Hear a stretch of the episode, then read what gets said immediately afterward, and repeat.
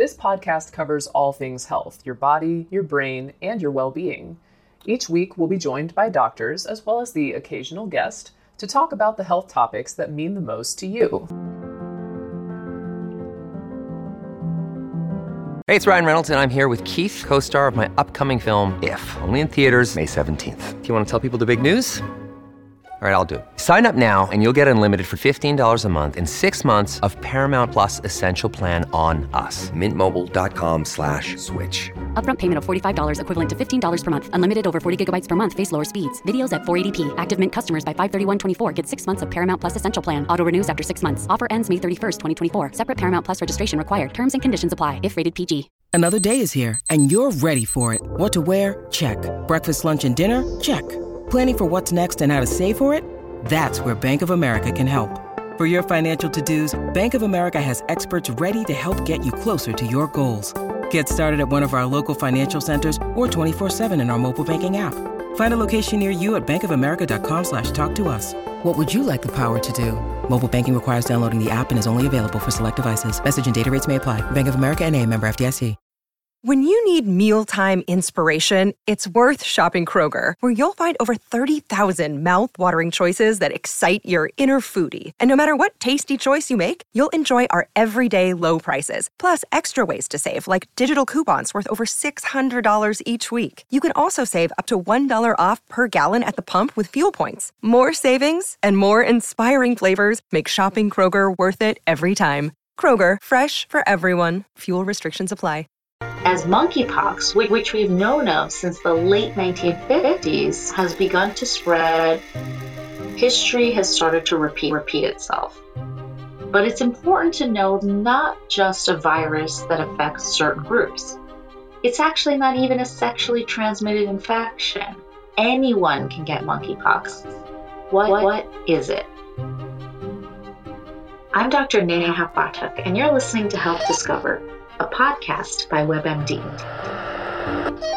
Joining us today is Dr. Stella Safo, HIV primary care physician, assistant professor of clinical medicine, Icahn School of Medicine, Mount, Mount, Mount Sinai in New York. So, monkeypox is a pox virus, and this is a class of viruses that includes things like smallpox, um, in particular. That's the one that's kind of the closest to monkeypox. And it's called monkeypox because it did come, it's a zoonotic, you know, uh, virus that came from animals. And historically, what's interesting about monkeypox, and I always kind of start with this because people, um, I think, don't fully kind of realize this. Unlike COVID, which was a brand new virus that we had never seen, monkeypox has been around really since like the 19, I think, late 1950s, 1960s onward. And when it has infected humans, it has done so mainly in parts of sub Saharan Africa. This is an important thing to know because it explains why we had vaccines kind of ready, and it also explains um, why it's important for us to take a global view when we think about uh, treating and addressing different conditions in the world because we're all connected, right? So monkeypox made its way over to us in about May of this of 2022, and what we thought was going to be very isolated cases where maybe a handful of people would get infected ended up having pretty widespread community infection. So monkeypox is not a new disease. It is related in closest form to smallpox, and we can talk about smallpox and why that's important to think about the story of smallpox in this.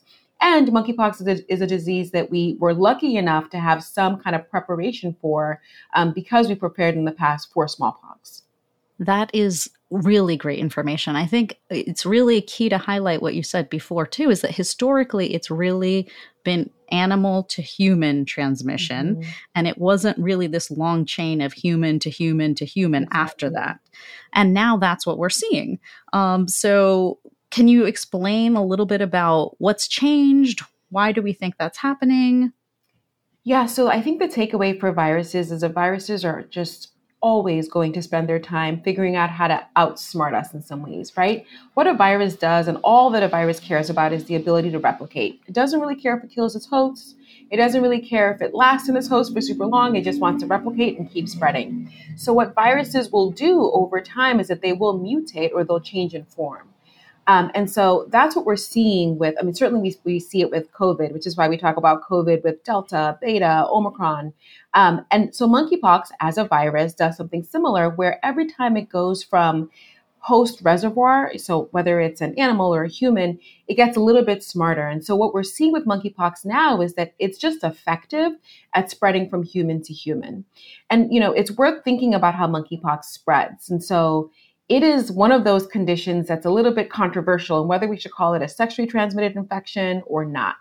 And the reason is because monkeypox, unlike let's say something like HIV, can spread through non-sexual contact. So if someone has monkeypox and has the lesions or like the rash from monkeypox virus on their body and they touch up on you for a long time, or you touch their clothing, their bedding, their towels, um, you can get it that way. You didn't have, you know, any kind of intimate contact with them in terms of sexual contact, but you did come in contact with, you know, their skin or materials. Um, and, and so it's just gotten better at spreading that way, which is why we're seeing it go from person to person. And we can talk about why it's spread in particular in certain communities, like communities of men who have sex with men or LGBTQI community. Um, but it's important for people to know that it's not a sexually transmitted disease and that you can't only get it through sex. Um, it can be spread by contact. Yeah, I, I, think that's such a key point is that, you know, I think that's one of the misconceptions out there is mm. is a mm. lot of the media sort of reporting it as a sexually transmitted disease um, when it's sexually transmissible mm-hmm. is one of the ways that it is transmitted. But as you say, it is really more through contact. So different than COVID, which was airborne and could spread much farther um, with smaller particles. Um, but and this is much more of a contact uh, virus. Mm-hmm. and it spreads much more in that way. So let's talk about what you said. So more why it's affecting certain communities more or what we're hearing in the media is that it seems predominantly to be affecting a certain population now, but that could change in the future. Yeah, I mean, I always kind of go back to how it spread because I, working in HIV, think a lot about stigma. And unfortunately, if you have a disease that people put into their minds as a sexually transmitted disease, what happens when someone gets it, and God forbid, like if a child gets it, or, you know, when different groups get it, is there's this assumption that you've quote unquote done something wrong or you have been um, doing some kind of you know toxic behavior that has that has made you susceptible to the to the disease and I don't believe that for any disease, whether it's HIV or anything else. It doesn't matter how you get it. You have a disease and we have to treat you. For monkeypox, though, it's especially important because unfortunately, what we were seeing um, somewhat early on was when people were thinking that it was a disease of, you know, gay men or when they were thinking that it was a disease that only came through sex. If someone, let's say a child got it, there was this concern that it was through molestation or some other form. So mm. it's important for me that listeners really understand and kind of debunk that myth that it's only spread through sexual contact. But this question of which groups are getting it more is an interesting one. So if you have a disease that's spread through contact and you have individuals who tend to kind of be in relationship to each other and have more sexual interactions with each other, it makes sense that you're going to see that community have a higher rate of um, you know, of this disease spread. And so that's what happened with, you know, um, primarily the community of men who have sex with men, we also saw monkeypox spreading with a certain subpopulation of um, sex workers, you know, men and women sex workers as well. So the idea here is that if you're in a community that's especially kind of a smaller network, and a couple of your individuals in that community may have uh, monkeypox, it's easier to then spread it to other individuals who are in that community, especially because as I've mentioned, monkeypox is through contact and it's sustained contact. So just because you graze up against someone who has monkeypox doesn't mean that you're going to get it. it. It really does require you to kind of sustain. And how can you sustain contact? Obviously, in intimate, you know, sexual relationships that can happen. So that's why we've seen it more in the community of men who have sex with men. So then let's talk a little bit about presentation and how you can identify if somebody has the rash or someone has it. Um, how how how are you seeing patients present? Yeah, so it's actually been a little bit difficult. So um, this is a great reminder of kind of what the textbooks show show you are not always what you see, because the classic cases of monkeypox uh, virus infection in black you know black individuals because remember i said this used to be mainly sub-saharan africa the lesions are really raised and big and kind of all over the body and, and kind of look a little bit more like smallpox lesions. What i have seen in my clinical practice is that it really ranges. It looks anywhere like a small like acne outbreak to the kind of more classic umbilicated, you know, um, central depression kind of lesions. Um, and and it really does vary in terms of where people have them. You know, you can have them on their face, they can have them in the anal genital region only. Um, some people have it on their arms and their trunks, and so in terms of presentation, what we are seeing is that there is this prodromal phase where individuals are coming in feeling a little bit like, oh, I thought I just had the flu or I didn't feel so great. And then a few days later, they develop that characteristic rash. Um, and, and you're infectious while you have the rash until you form kind of that new layer of skin. So that can be anywhere from, you know, two to four weeks for some individuals. And unfortunately, the rash for many of my patients is very painful. It's painful and it's itchy and it's uncomfortable. And that is actually one of the one of the kind of um, giveaways that it may be monkeypox is that the rash tends to be a little bit more uncomfortable than let's say, you know, some other um, STI caused rashes or other things that we may see that, that look like it. So the classic kind of presentation for it is a slight prodromal phase followed by a rash. I will say I've, I've definitely heard of, read, and seen some patients who said, I never had a prodromal, I, I never had anything. I just popped up with this rash. And so it is presenting a little bit differently than we've kind of learned um, in the textbook cases. So, yeah, that's. Here is a quick word from our sponsor. We take this few seconds off to inform you, our valued loyal listener, about the best health and fitness podcast shows from the Nezpod studios. Join us as we give you the best of the best health and wellness updates you can rely on for the treatment of chronic health problems. Classic functional medicine back to basics health tips and special updates from the best doctors in the United States of America. Check out this health and wellness podcast shows. Explore Health Talk Weekly, Healthy Lifestyle Matters, Excellent Health Digest, Healthy and Free Daily, and last but not least, Weekly Health and Fitness Corner. Also, check out Nasty Boy CC, the truest story never told fiction podcast, for that real life on the go experience with the 27 year old Golden Boy, who made our guest invite number one list. He tells us about his story as it happens in real time and in real life. It's Nasty Boy CC, the truest story never told. Go get a load of that happiness because happiness is healthy as we know it. Join us every week as we continue to provide you the best of health and fitness wellness updates from around the globe. Enjoy the show.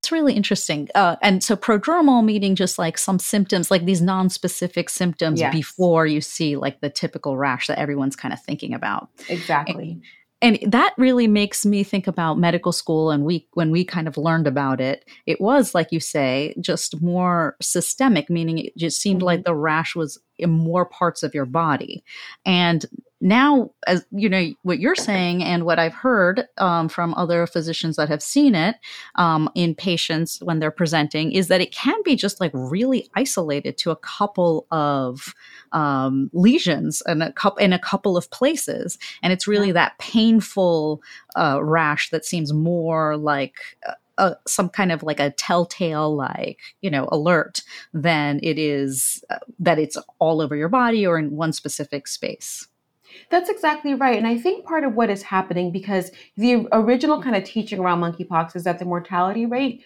could be upwards of 10%. Um, that was those numbers came from sub-Saharan Africa, and you have to think about some of the communities where monkeypox used to be able to be kind of more rampant, and those are places where there may be nutritional deficiencies or lack of access to healthcare. And so I bring this up because I think part of what we saw from the, again, textbook cases of monkeypox is um, hosts that maybe didn't have as kind of as good baseline uh, health because of different structural realities um, lack of access to food, lack of access to healthcare. And so you you when they got monkeypox, it would tend to be whole body, it would tend to be more severe. The lesions would tend to be kind of bigger and more, you know, um, kind of angry. Um, and what you're seeing now is that you have in the U.S. and in other some of these other, um, you know, um, high income countries, people who are pretty uh, robust baseline health who are getting monkeypox, and I think that their immune systems are actually containing it quite a bit, so that the mortality rate is nowhere near 10%. In fact, it's much lower. It's been re kind of evaluated by the WHO to be closer to 3 to 6% overall. And in the US, we've only had so far three deaths from monkeypox, and I think over 25,000 individuals have been infected. And so it really does um, speak to the kind of um, reality of the host that this virus is in, in terms of what you'll end up seeing and how the person will do that down the line. Yeah, I think that is another just filled with so many points that I feel like mm-hmm. deserve mm-hmm. so much emphasis. But exactly, yeah, I mean, I think that when we think about any infection, there's two, fa- uh, at least two factors we should think about. One is the infection itself. Mm-hmm. So, what are the factors of that infection that make it maybe more deadly or less deadly or more infectious, less infectious? And mm-hmm. then the host, so the person who's getting it. In, in our case, as, as doctors, that's who we're thinking about. Um, so, what baseline health do they have that makes them more or less likely to have a bad outcome with that infection? And then speaking to your point of stigma, I think it's really interesting because I mean we're calling the, the disease monkeypox, and there's a lot mm-hmm. of talk about trying to change that name, um, but there are two sort of broad versions of it. So the one that came out of a location that has a lineage in a certain location that has that really high higher mortality rate of 10% and then the other one the clade 2 that we're calling mm-hmm. it so mm-hmm. clade 1 and clade 2 which seems to be less deadly so i think that mm-hmm. that's an important point so what do you think about just what's in a name and, and how we should be thinking about it also to destigmatize yeah i think about this a lot i think there is so much in terms of the treatment of the name and where it comes from or where we believe that monkeypox has originated from that matters to us. And so anytime you have a disease that's coming out of sub-saharan africa there's already a history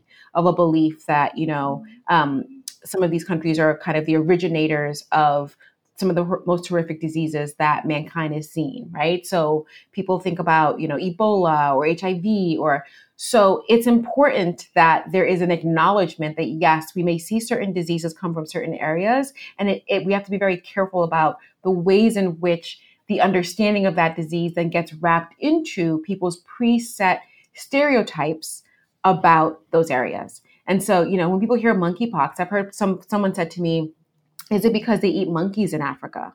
right? You know, there's there's just so much stigma that I think can be associated with this. There's also this association with monkeypox that it must mean that the people who are getting it are dirty in some way, right? And so, mm. you know, mm. there's there's a whole kind of history of science um, that can speak to the power of a name, the affiliations, the stereotypes, the preconceived prejudices that many of us bring into this, and even as clinicians, right?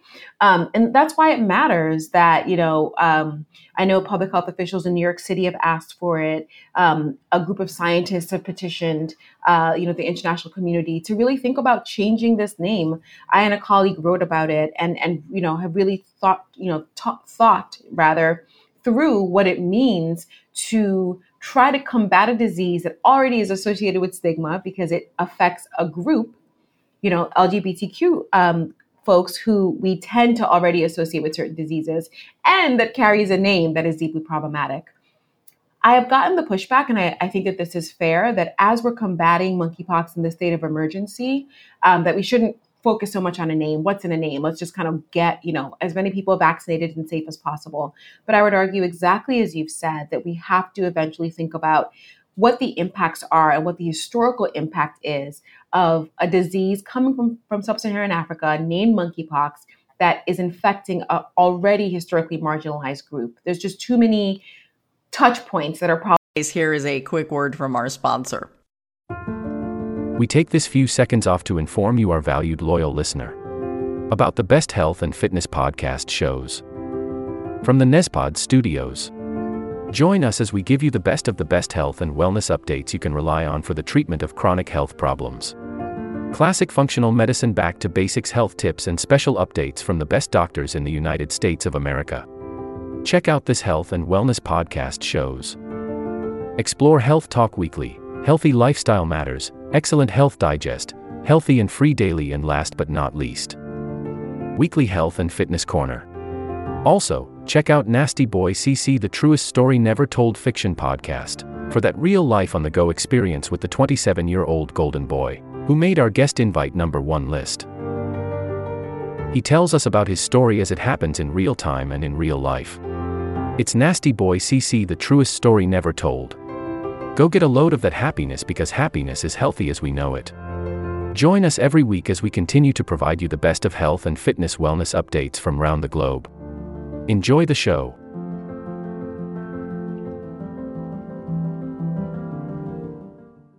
Problematic that that they it really does have to be addressed. Yeah, I agree. I mean, I think it's interesting. COVID, again, has given us so many learnings, but at a certain point, we stopped doing that where it was not the Indian variant anymore. You know, exactly. then we moved to Delta and Omicron and just less um, names that just have a less of a tendency to stigmatize groups and people and geographies. You know, when that's really, as we've talked about, diseases really don't know any geographic boundaries in today's day and age. At all. At all. Yeah. So let's talk a little bit about prevention because, as you say, this is a an infection that we've known about for decades, um, that we've sort of developed vaccines around, and we'll talk more about that. Um, what do we know about prevention and treatment?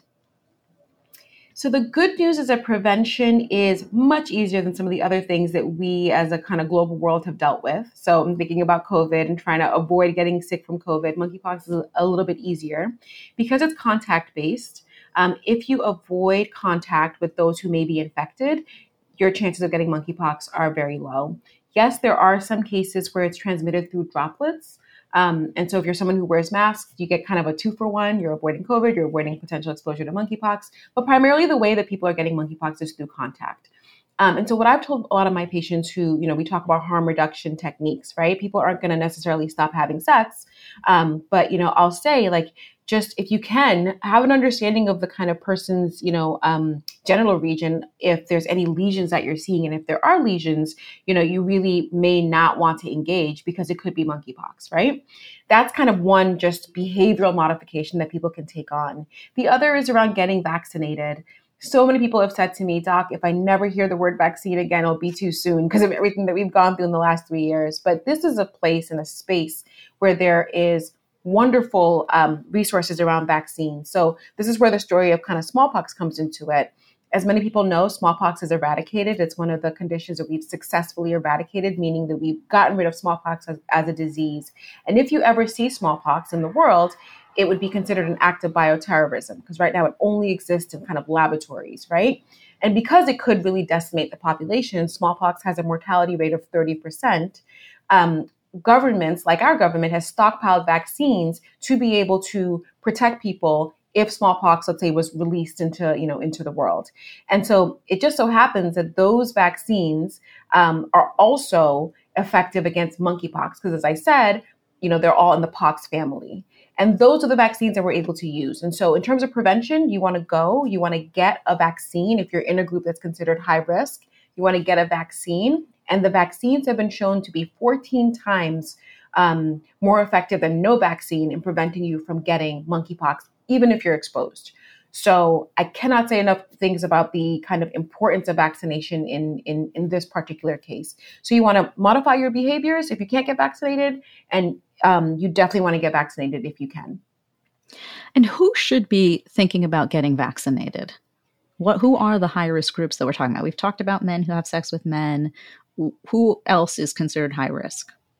Yeah, so you know it's um, it's an interesting space because these vaccines are coming from the kind of national stockpile. There aren't enough of them, so the folks who are considered high risk may not necessarily be able to get access to the vaccines. But I will tell you who we consider high risk. Certainly, if you are engaged in transactional sex and may have multiple sex partners, man or woman, you you want to consider um, getting vaccinated if you're able to.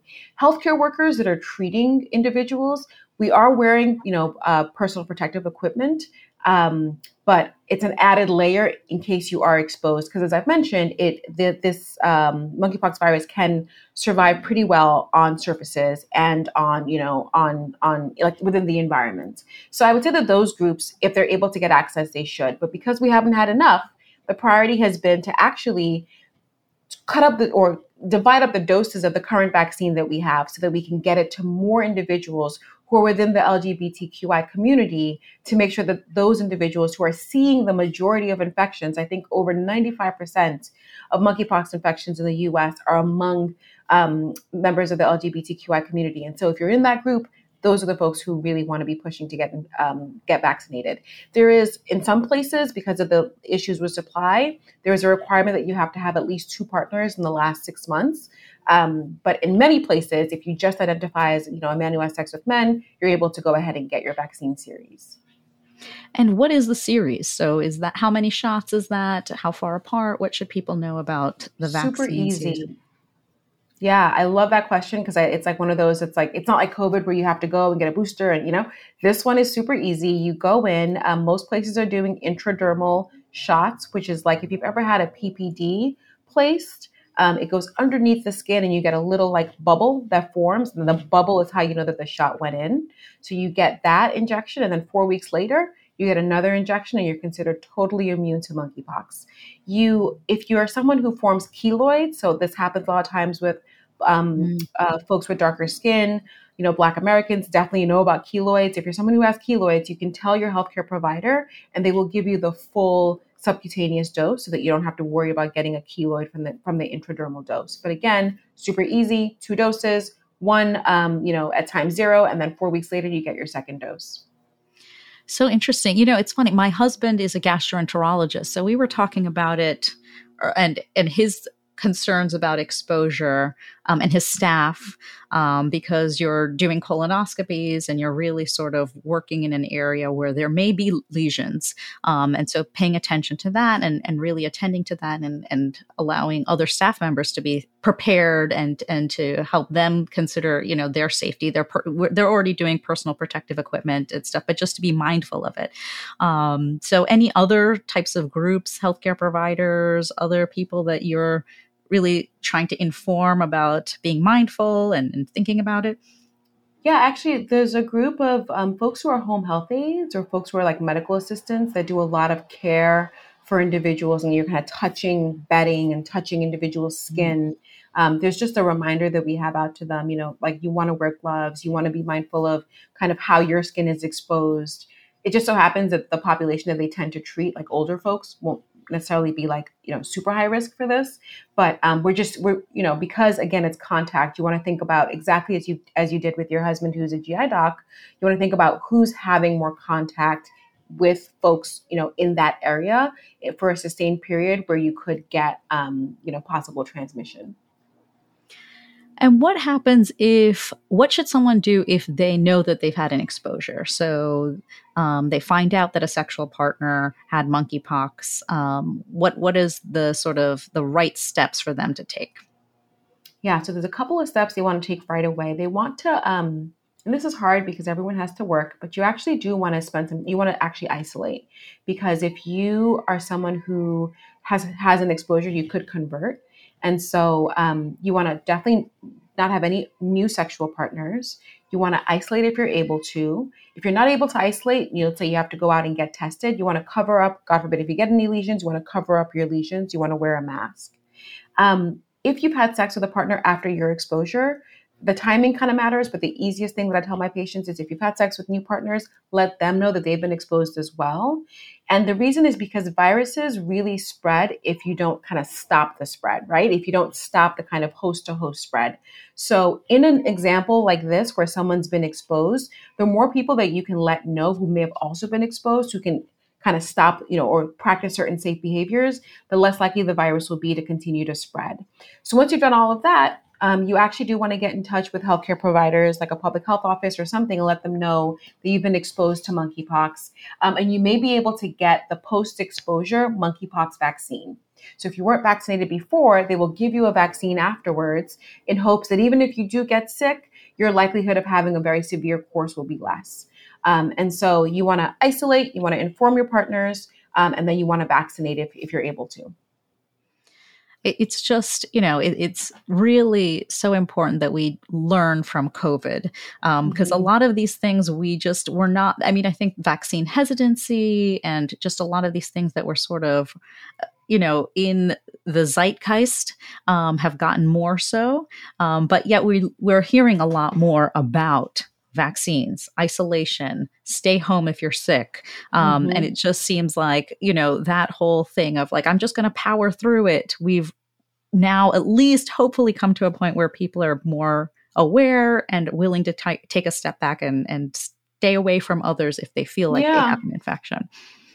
Absolutely. And, you know, I just wish that our, you know, super capitalistic charged society would also support you know some of these desired behavior changes right? It'd be great to stay home if you have covid and unfortunately some folks can't can't get that luxury. Um, i will say for monkeypox one thing that we are doing is if you are diagnosed with monkeypox and it's clear that you have it you know absolutely go to your healthcare provider have them write you a letter. There are some folks who are even able to get short-term disability so that you know their jobs are protected um, because the timing as i mentioned you have to shed the skin that has the rash and then form a new layer of skin that takes a while. So the timing for that is two to four weeks or more. Um, for many people, that's just like disaster for work. And so really use the resources to be able to take the time that you need to to heal. That is that is a really important point. And and also something with regard to to COVID, I think. What do you, you know, we have really been thinking about the failures in the public health system, in clinical care when it came to sort of COVID and our COVID response. Do you feel like we handled monkeypox better? If not, in your, if you could wave a magic wand, how do you wish that we, we would have sort of addressed the, the monkeypox outbreak?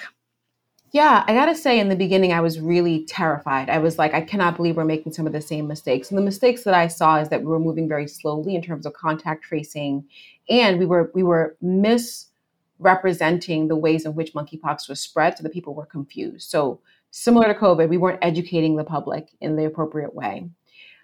I think we got lucky in that monkeypox was spread into a community that is really good at disease management because the LGBTQ community, having come through HIV, they led the way. They advocated for the vaccines. They pushed the vaccines come to them. So whether it is at clubs, at you know, gay events, um, at bathhouses, whatever it was, um, you know, there there are providers that identify, you know, um, as gay who were able to kind of speak to it as trusted messengers. So there's just all these things that I think they were able to do well that the public health response didn't necessarily do so well that made up for it. And we're lucky. Again, this is just, we're, we're in part just lucky that monkeypox spreads much less efficiently than an airborne virus like COVID, so that you really can do some pretty decent contact tracing um, to be able to get from case to case. I think that combination is why we're seeing what we're seeing. But had you asked me in the first six weeks after the you know first few cases how we were doing, I would have said we've learned nothing from COVID. Um, I think we've learned some things, and I think that the communities really are the ones that's you know stepped up and have really moved some some of these improvements forward. It is still though a space where I think we have more work that we can do. For example it was devastating to see in certain areas that the vaccinations that were rolled out for all you know all populations within um, folks who identified as men who had sex with men that um, I think it was it was in certainly in New York, but also I believe in in South Carolina that we saw that black and Latino men who had higher rates of monkeypox infections had the lowest rates of vaccinations, we all know this lesson from COVID, right? The folks who were dying the most from COVID are historically marginalized populations. And yet they, especially in the beginning when vaccines were rolled out, were not getting signed up for vaccines the same way because of some structural challenges. The vaccine sites were, you know, in the city or not in their communities, or the vaccine appointments were not available. So we saw some of that same thing happen with the early rollout of, of monkeypox vaccines. And again, over time, we were able to kind of right that ship but we really have to have an equity lens right away because we know that certain groups are going to be left behind. And those are the same groups that are actually suffering more from the disease. And so I hope going forward that we can just create solutions that address that from from kind of from the very beginning. You make such an interesting point about communities and sort of their their the community being receptive to and sometimes proactively requesting or asking or demanding um, the appropriate sort of steps be taken. So, give us ac- access to the vaccines. How do we get that moving? And just being aware that this kind of condition or disease, or, you know, it doesn't have to just be an infectious condition is spreading within a certain community. How do we take proactive steps to to combat that? And and sometimes unfortunately with the way that our healthcare system is so fragmented it, it really almost depends on communities coming together to demand this kind of access to the appropriate care prevention strategies vaccines what have you. Yeah. I mean i think that the um, lessons that like, I continue to take away, and I think about this a lot in my own work with um, practice transformation, is just like how much better our healthcare delivery system could be if we allowed our, our healthcare consumers to lead, right? Like to really create um, just just to create healthcare delivery with that focus in mind because exact monkeypox is a perfect example right like we provided the resources we provided the information and we saw how folks really stepped up in their own in their own kind of communities to be like we're going to handle ourselves. We're going to take care of this ourselves. I saw something very similar with covid. You know when it was clear that um, black populations weren't getting the vaccines as much there were many community groups who were like we're going to go door to door to our community members and figure out a way to get these vaccines into them.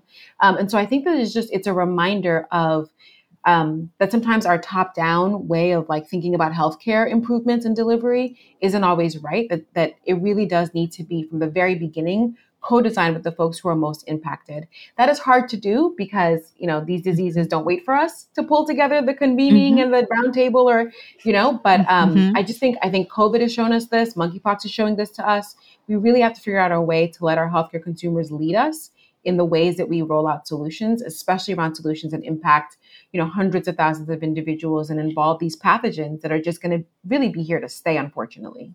Here is a quick word from our sponsor. We take this few seconds off to inform you our valued loyal listener about the best health and fitness podcast shows. From the Nezpod studios. Join us as we give you the best of the best health and wellness updates you can rely on for the treatment of chronic health problems Classic functional medicine back to basics health tips and special updates from the best doctors in the United States of America. Check out this health and wellness podcast shows. Explore Health Talk Weekly, Healthy Lifestyle Matters, Excellent Health Digest, Healthy and Free Daily, and last but not least, Weekly Health and Fitness Corner. Also, check out Nasty Boy CC, the truest story never told fiction podcast, for that real life on the go experience with the 27 year old Golden Boy who made our guest invite number one list. He tells us about his story as it happens in real time and in real life. It's Nasty Boy CC, the truest story never told. Go get a load of that happiness because happiness is healthy as we know it. Join us every week as we continue to provide you the best of health and fitness wellness updates from around the globe. Enjoy the show.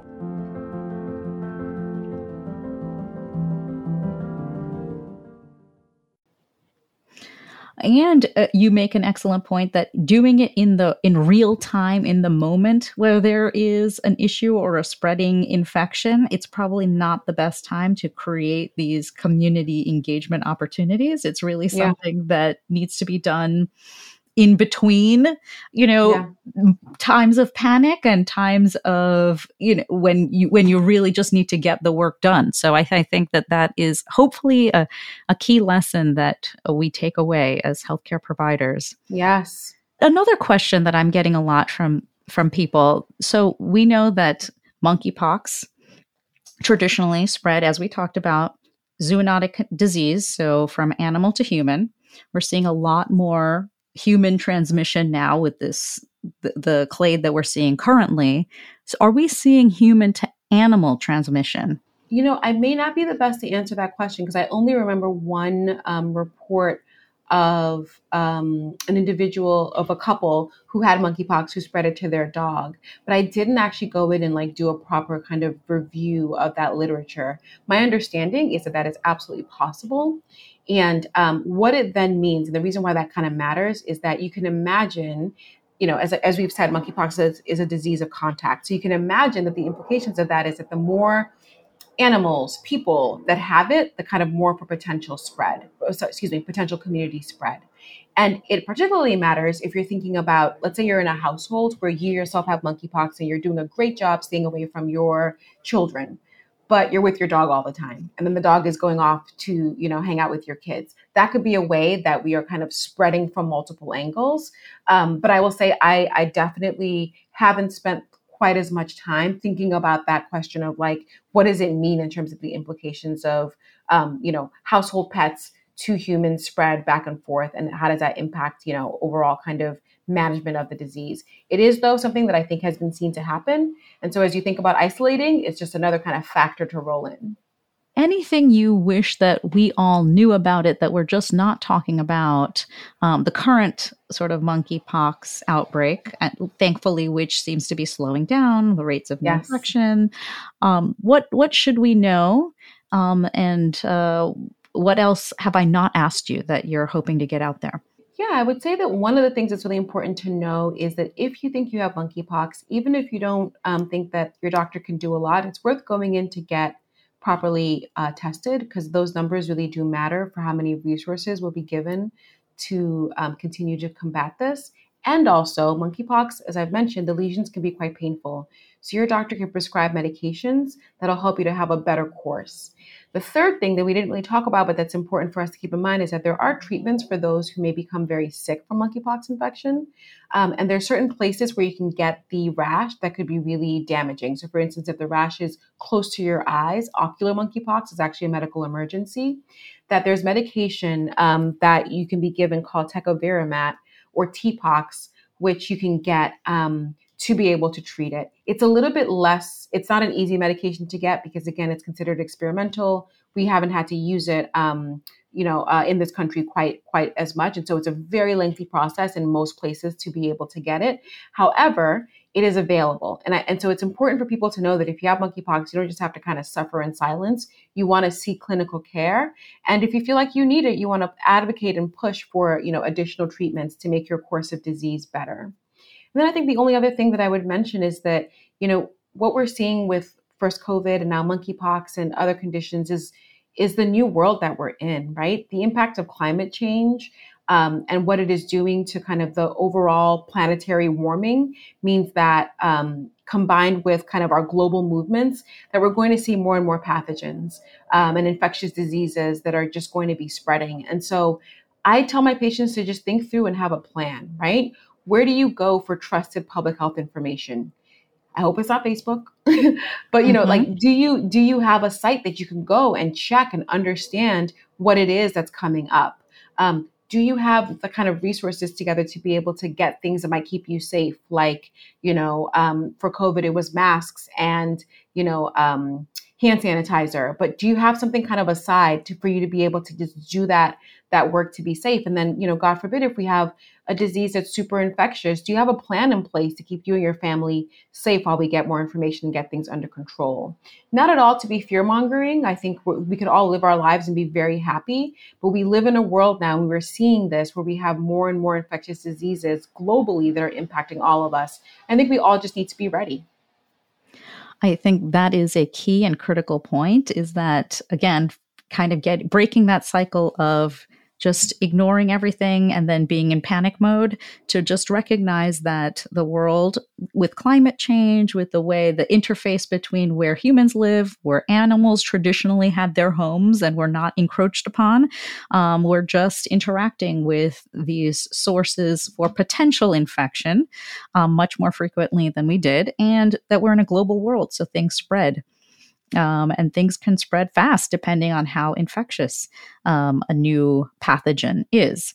So, as a primary care doctor, you know, I think that one of the biggest things, like you said, I love like just really thinking through what your action plan is, but also just building resilience in your own personal health um, to boost your health, to try to mitigate chronic disease in yourself. Because as we talked about, it's not just the infection, it's how strong are you um, when you face that infection. A lot of systemic barriers to maintaining health and um, you know um, preventing chronic disease but i think if we can also think about that we're also preparing ourselves well for potential pathogens that we we know will come not mm-hmm. not if they'll come but we we know that they probably will come absolutely very well said this was great. I'm so thankful to you for the time. Uh, anything else? No, thank you for having me. It's been a pleasure talking to you about this. This will conclude the episode. Thanks for tuning in. If you like what you hear, please leave a comment and subscribe. Thank you.